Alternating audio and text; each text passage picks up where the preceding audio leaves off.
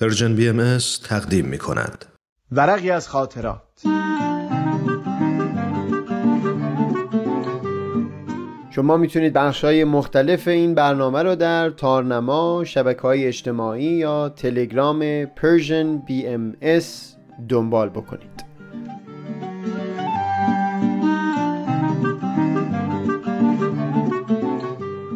این ورق خودپسندی بخشیدن.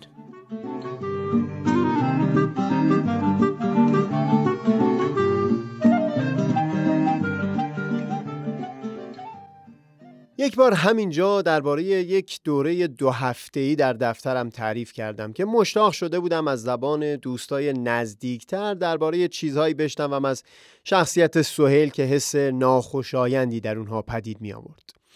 توی همون دوره بود که یکی از دوستان دورتر من می‌گفت من همیشه با تو از دغدغه ها و دلنگرانی های خودم حرف زدم اما اگر من بخوام درباره تو و دلنگرانی های تو در دفترم چهار سطر بگم هیچ چیزی ندارم که بنویسم.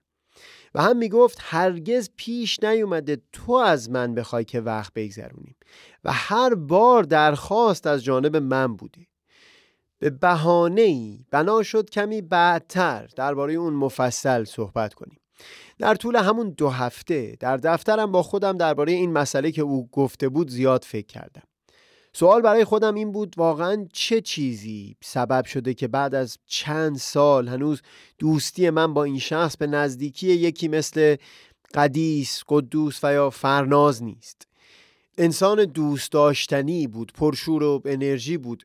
صحبت هم با او می‌تونست عمیق باشه. خصوصا برای من جالب بود که دوستی من با یکی مثل فرناز به سه سال هم نمی‌رسید. با این وجود جرفای اون دوستی هرگز با رابطه ای که با این شخص داشتم قابل مقایسه نبود. برای پاسخ به این سوال که آخر تفاوت کجاست؟ ترجیح دادم با خود فرناز مشورتی داشته باشم. چون به اون دوست اطمینان داده بودم که در دیدار بعدی صحبتی بکنیم دربارش. مسئله شخصی بود و میل نداشتم نام اون شخص رو بر زبون بیارم. این شد که سوال رو جور دیگه ای مطرح کردم. نام چند نفر از دوستای خود او رو بر زبون آوردم که رابطهشون با من هرگز به گرمی فرناز نبود. خواستم صحبتی داشته باشیم در این باره که چه چیزی اونجا کم هست.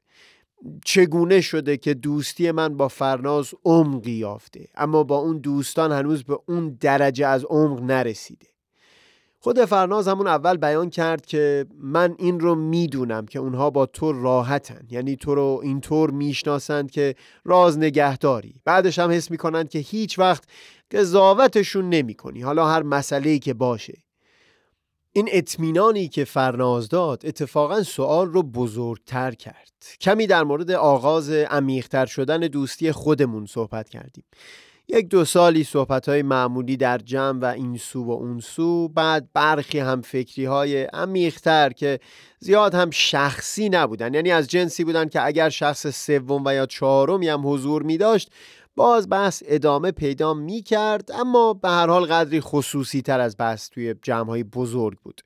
دست آخر اون زمانی رسید که من درباره اون مشکلی که بارها در اینجا دربارهش صحبت کردم با فرناز گفتگو کردم. یعنی ازش هم فکری خواستم درباره فاصله بزرگی که بین شناخت من از خودم هست با اون تصویری که در ذهن جوانترها وجود داشت. چندین بار پیش اومده بود که این صحبت رو به طور ضمنی با او داشته باشم. اما اون شبی که به او پیغام دادم و خواستم به خاطر رنجی که می‌برم دیدار کنیم تا به طور خاص درباره اون مسئله صحبتی داشته باشیم بعد از اون صحبت دیگه همه چیز متفاوت بود. اون روز وقتی گذشته دوستی خودمون رو مرور کردیم دیدیم چطور اون مشکلی که من به طور خاص در میون گذاشته بودم و اینکه او با جدیت تمام تلاش کرده بود برای حل اون مشکل همین سبب شده بود که بعد از اون صحبت واقعا درد و رنج من به درد و رنج او هم تبدیل بشه.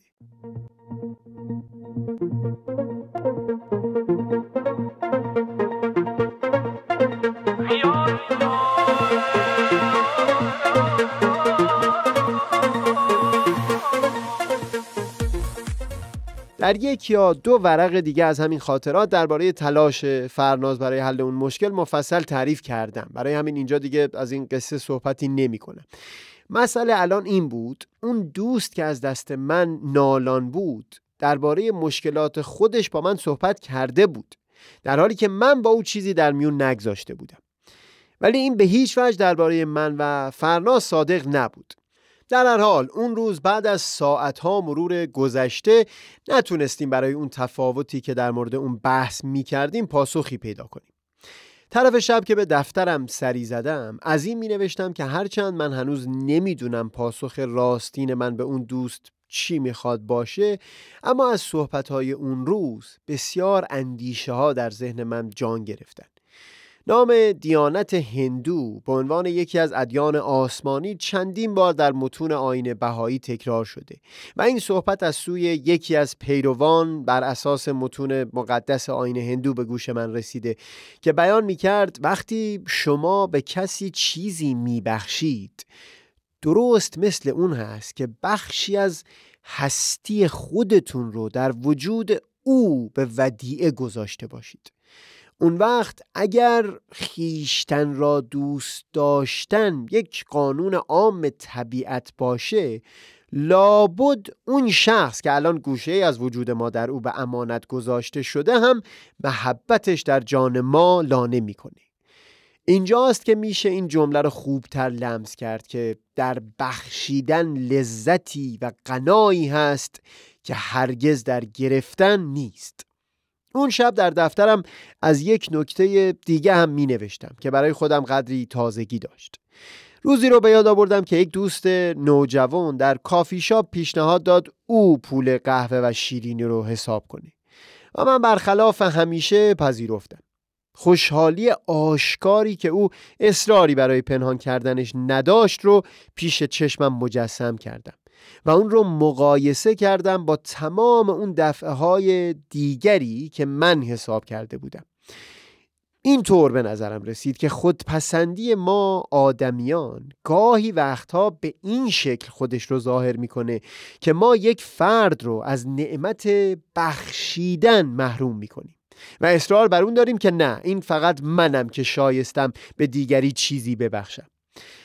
بعد از همه این حرفا که فهمیدم در دیدار بعدی با اون دوستی جوابی ندارم با او بگم گمان می‌کنم خوشترون باشه که نسخه ای از همین ورق از برنامه رو برای او بفرستم تا دست کم بدونه که من تلاش خودم رو کردم.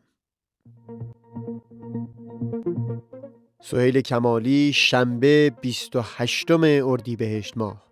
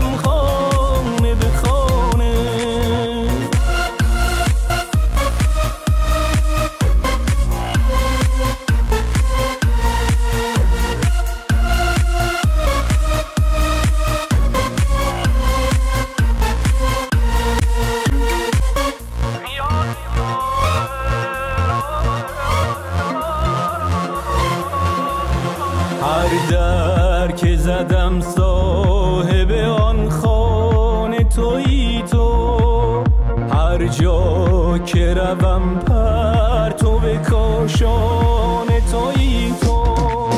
در میکده باده که جانان تویی تو. مقصود من است کعبه و بودخواه